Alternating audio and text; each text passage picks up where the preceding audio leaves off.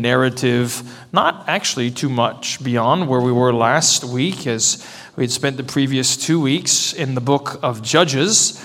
And now, as we come to Ruth, as you might know, we come to a book that also took place in the time of the Judges, but we want to think particularly about God's kindness and providence towards this singular family in this book. And we'll take all of chapter uh, 4 in mind in our study tonight, but let me just read for us to get going verse 13 through 22 of chapter 4, and I'll pray and then we'll begin together. So listen once again as God does speak to you through his word. So Boaz took Ruth and she became his wife, and he went into her. And the Lord gave her conception, and she bore a son. Then the women said to Naomi, Blessed be the Lord, who has not left you this day without a redeemer, and may his name be renowned in Israel. He shall be to you a restorer of life and a nourisher of your old age for your daughter in law who loves you, who is more to you than seven sons has given birth to him. Then Naomi took the child and laid him on her lap and became his nurse. And the women of the neighborhood gave him a name, saying, A son has been born to Naomi, and they named him Obed. He was the father of Jesse, the father of David. Now these are the generations of Perez. Perez fathered Hezron, and Hezron fathered Ram, and Ram fathered Amminadab, and Amminadab fathered Nahshon, and Nahshon fathered Salmon, and Salmon fathered Boaz. Boaz fathered Obed. Obed fathered Jesse, and Jesse fathered David. Well, thus far, the reading of God's word. Let's pray once again together. Uh, Father, we are grateful that you speak to us through your word of truth, and we thank you that it is living and active, and we pray that it would pierce our hearts yet again this evening as we come to it, wanting to drink of its life, knowing that your word is life unto us as it presents Jesus Christ to our hearts. And so help us to see him, we pray. In his beloved name, amen. You may be seated. Uh, some of you know that uh, I grew up in a family with six children, and I have five sisters. So, kids, if you can do the math, that means I was the only son in the household, and therefore, as a result of having so many women in the household, there were a number of stereotypes that you might associate with such a household that became true of the Stone family. Uh, one of those is that when it came to things like films or books, uh, there was a particular genre of films or books that seemed to dominate the Stone household. And one of those was romance. Uh, the sisters were always reading, watching these stories of, of romance, and some of you may know that they follow these stories, don't they? This predictable pattern boy meets girl, and, and girl meets boy, and they fall in love, and they want to be together, and then some sort of crisis ensues, and eventually they overcome the crisis, and everything ends happily ever after.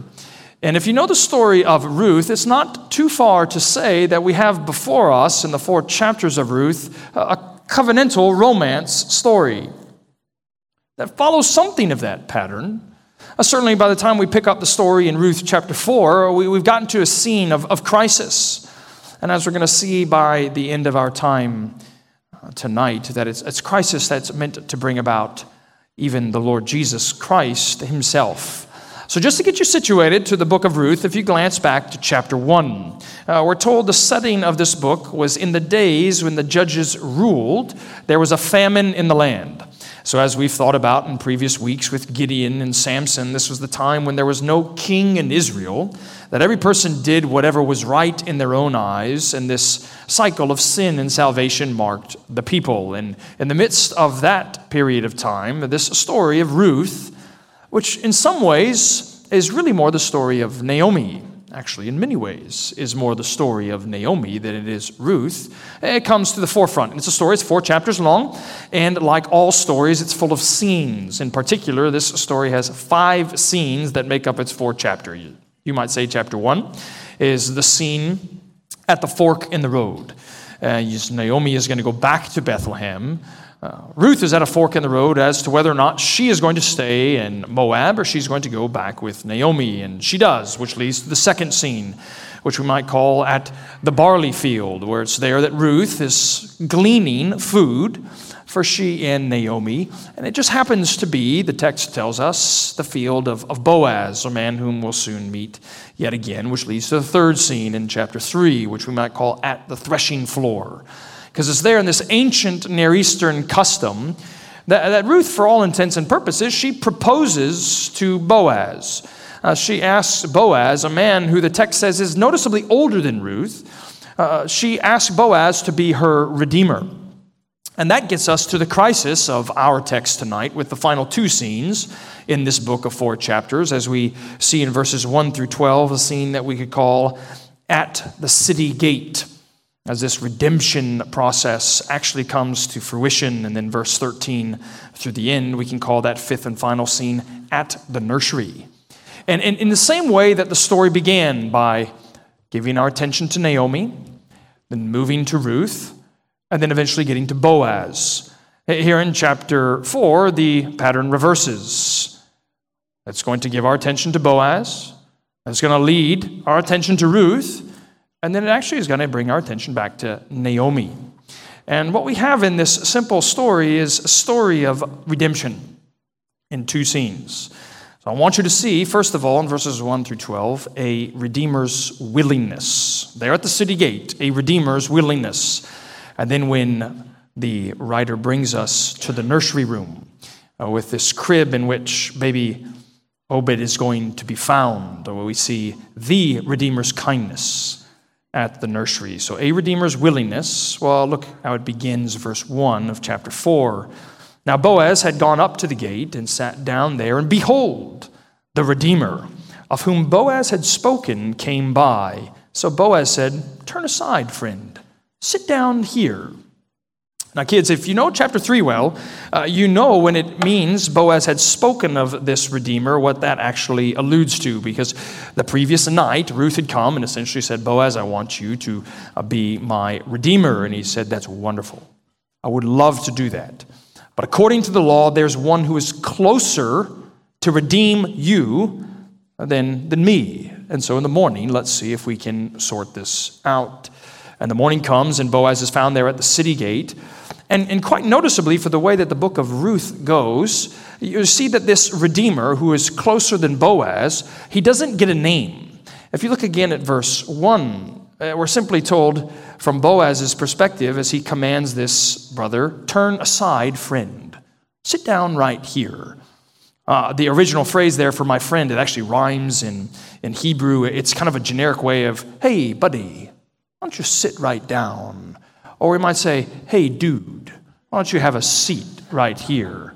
And it's noticeable because up until this point in Ruth, every single character is specifically named, as even alluding to the fact that here with this friend, Redeemer closer than Boaz, well, he's not necessarily going to prove to be good on his responsibilities, is he, as a Redeemer of Naomi's household? So, students, you need to know something about what the Old Testament law expected of these people, these individuals that we might call kinsmen uh, redeemers. Because it can often happen in the time of Israel in that ancient world where, let's say, you had fallen into debt and now you lost your property or face the potential of losing your property. And as a result, uh, you would maybe sell yourself into slavery in order to keep the land. Well, a kinsman redeemer, according to Old Testament law, was to come in. He was a relative of sorts, and he was going to come in and he would buy the property to ensure that it wouldn't fall into debt, that it wouldn't basically leave the family's hands. And there's another provision with kinsman redeemers where you could have a situation where a man died and left his wife childless, and a kinsman redeemer was to come along and marry that woman so that the man's name would follow and perpetuate in the land of Israel. And underneath that story is with this kinsman redeemer who's approached by Boaz. He probably, it's right to, for us to think, has something of a potential lucrative investment in his mind. For you see what Boaz says in verse 3. He says, This redeemer, Naomi, who has come back from the country of Moab, is selling the parcel of land that belonged to our relative Elimelech. So I thought I would tell of you, tell you about it, and say, well, buy it in the presence of those sitting here and in the presence of the elders of the people. If you'll redeem it, redeem it. If you don't want to redeem it, I'll redeem it.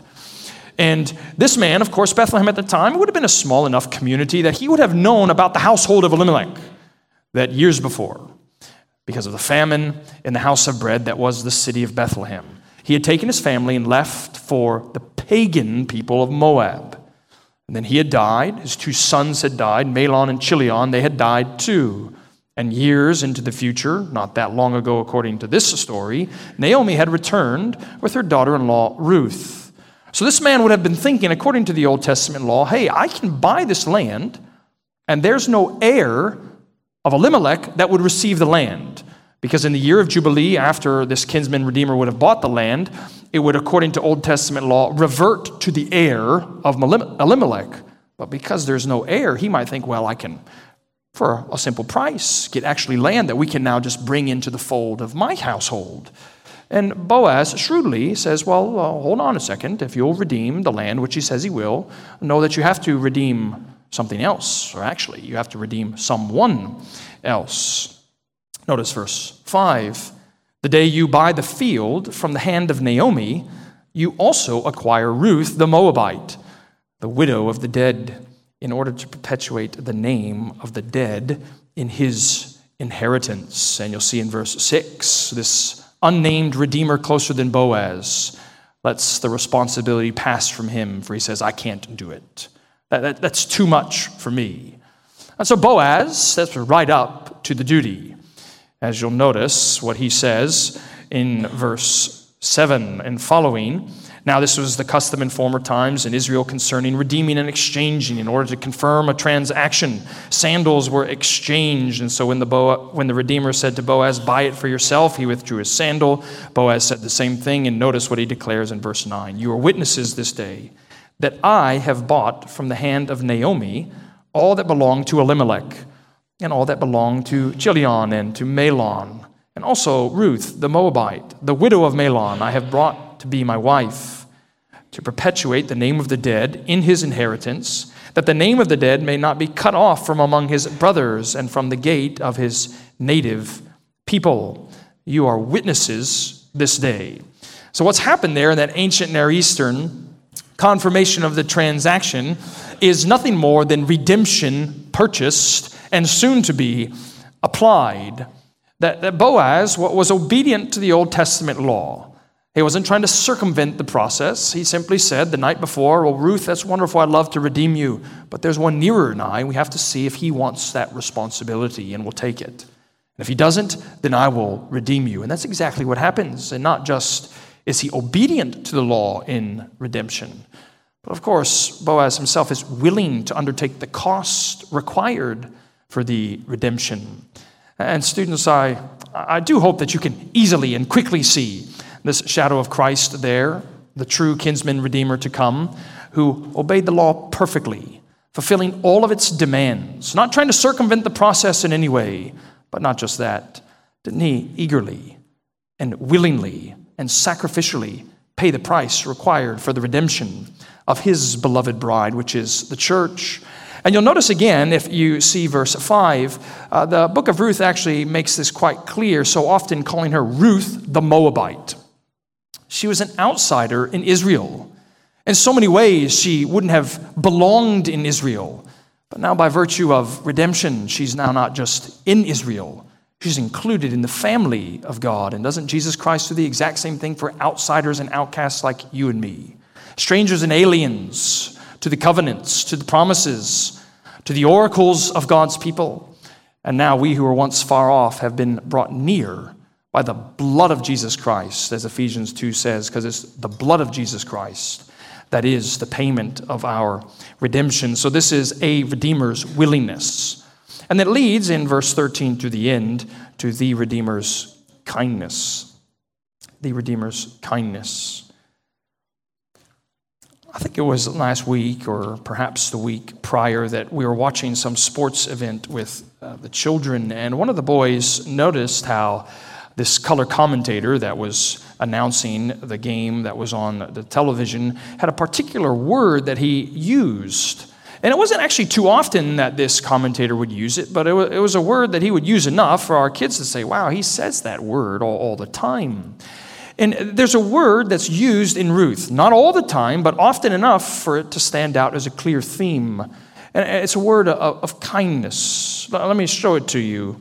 Uh, chapter 1, verse 8, as Naomi is speaking to her daughters in law, she says to them, Go return each of you to your mother's house. May the Lord deal kindly with you as you have dealt with the dead and with me. And if you skip over to chapter 2, verse 20, as Naomi discovers that Ruth that day had gleaned in the fields of none other than the Redeemer Boaz, she exclaims, verse 20, May he be blessed by Yahweh, whose kindness has not forsaken the living or the dead. It's a word that shows up again in chapter 3. It actually doesn't show up in chapter 4, but no doubt, here's the culmination of God's kindness to Naomi and to Ruth. His kindness is steadfast, his kindness is sovereign. Notice verse 13. So Boaz took Ruth, this is chapter 4, and she became his wife. He went in to her, and the Lord gave her conception, and she bore a son. The Lord's kindness is steadfast. The Lord's kindness is sovereign. It was the Lord who opened the womb of Ruth that this blessed child would come forth. You know, this word kindness that's used there in the Old Testament, it's this glorious word that you'll find all over uh, God's word. It's actually so beautiful in its majesty and splendor. It's kind of hard to capture in English in its fullness. It's why if you turn to different translations, you would find it sometimes rendered as grace, it's sometimes rendered as mercy, it's sometimes rendered as steadfast love. Other translations will call it loving kindness. Uh, but certainly it's meant to point us to the reality of God's covenant care of his people. That he's going to meet that which they so desperately need. And what does the household of Elimelech need but an heir that would secure the inheritance, that would guarantee the family line continuing. And so Ruth has this baby in her hands, and as Ruth now departs from the scene, look at verse 16 as Naomi really is the last one there left in this wonderful story. Naomi took the child and laid him on her lap and became his nurse. It's always a, a unique joy to go and visit families that have had their first child.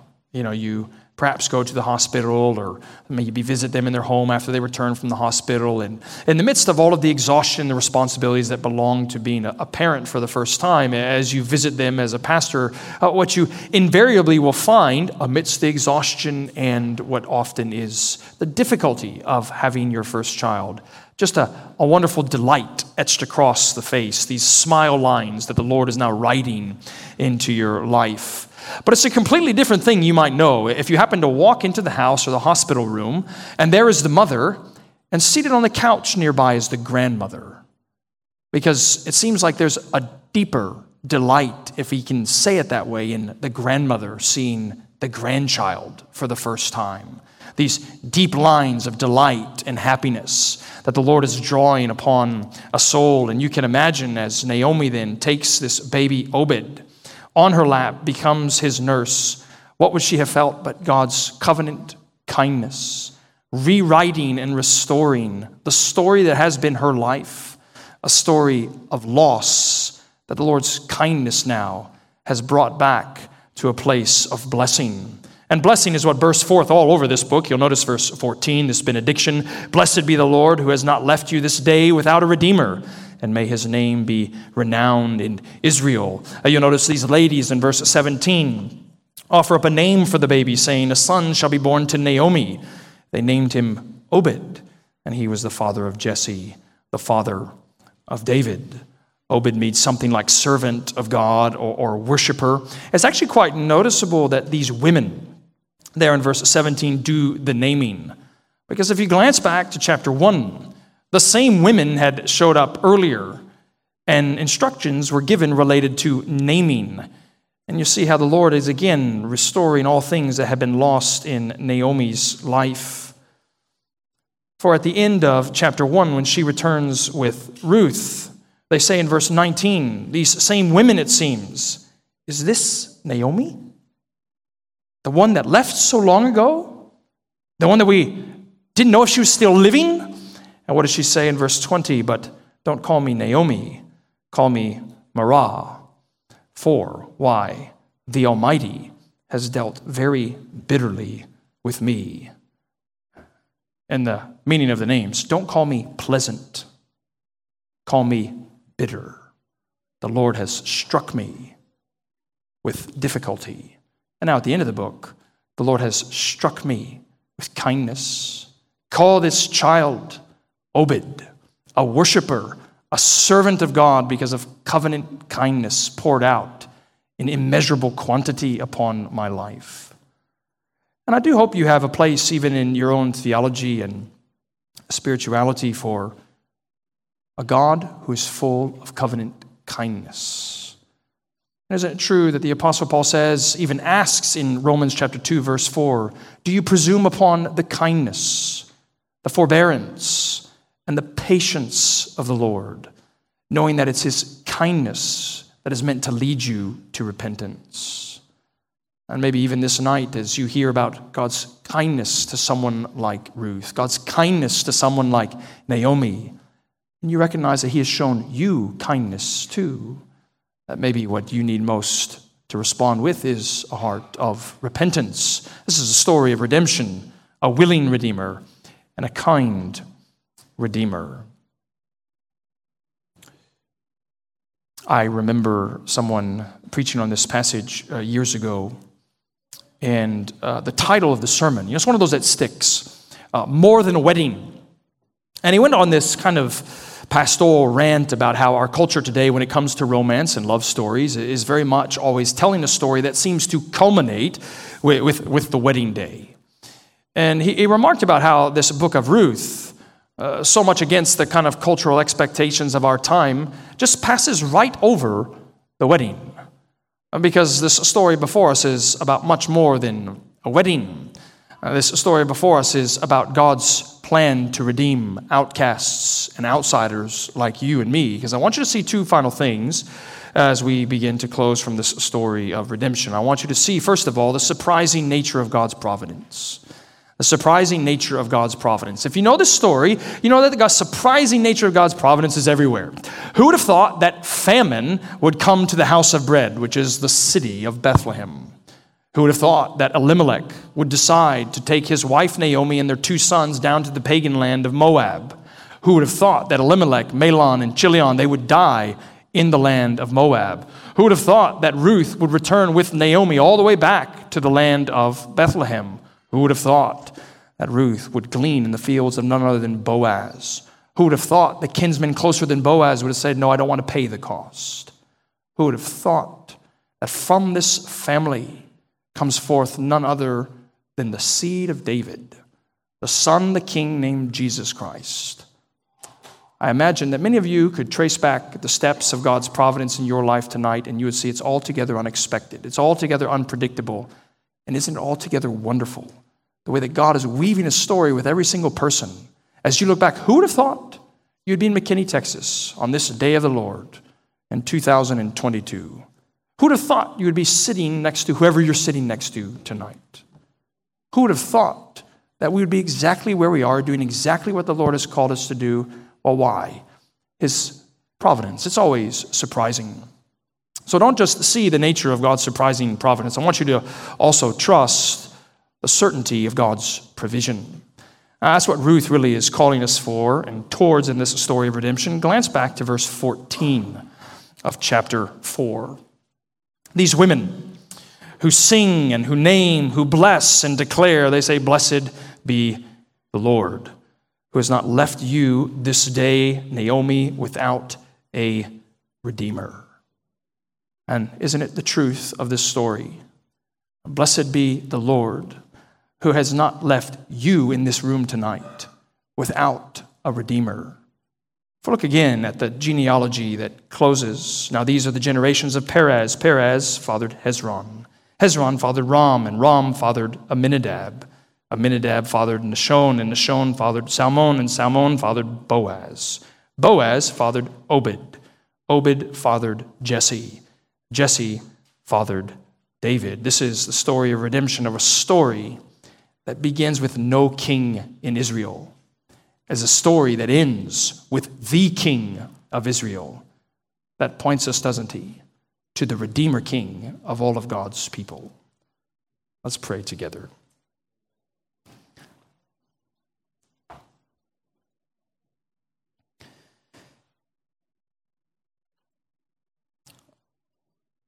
Father, we do give you great thanks for the ways in which you constantly care for us with arms of kindness, with directions from your word, with leadings from your spirit, with directions and declarations even of your Son, Jesus Christ. We pray that you would help us to know this day what it means to receive the kindness that's ours in your Son. That we would not be those that presume upon it, but we would see it as leading us to repentance. That we would be a people who are always astonished and amazed and trusting in your surprising providence. Lord, we even can rest confident this night in the comfort of knowing that our sure provision has come in the Redeemer whose name is Jesus and whose name we pray. Amen.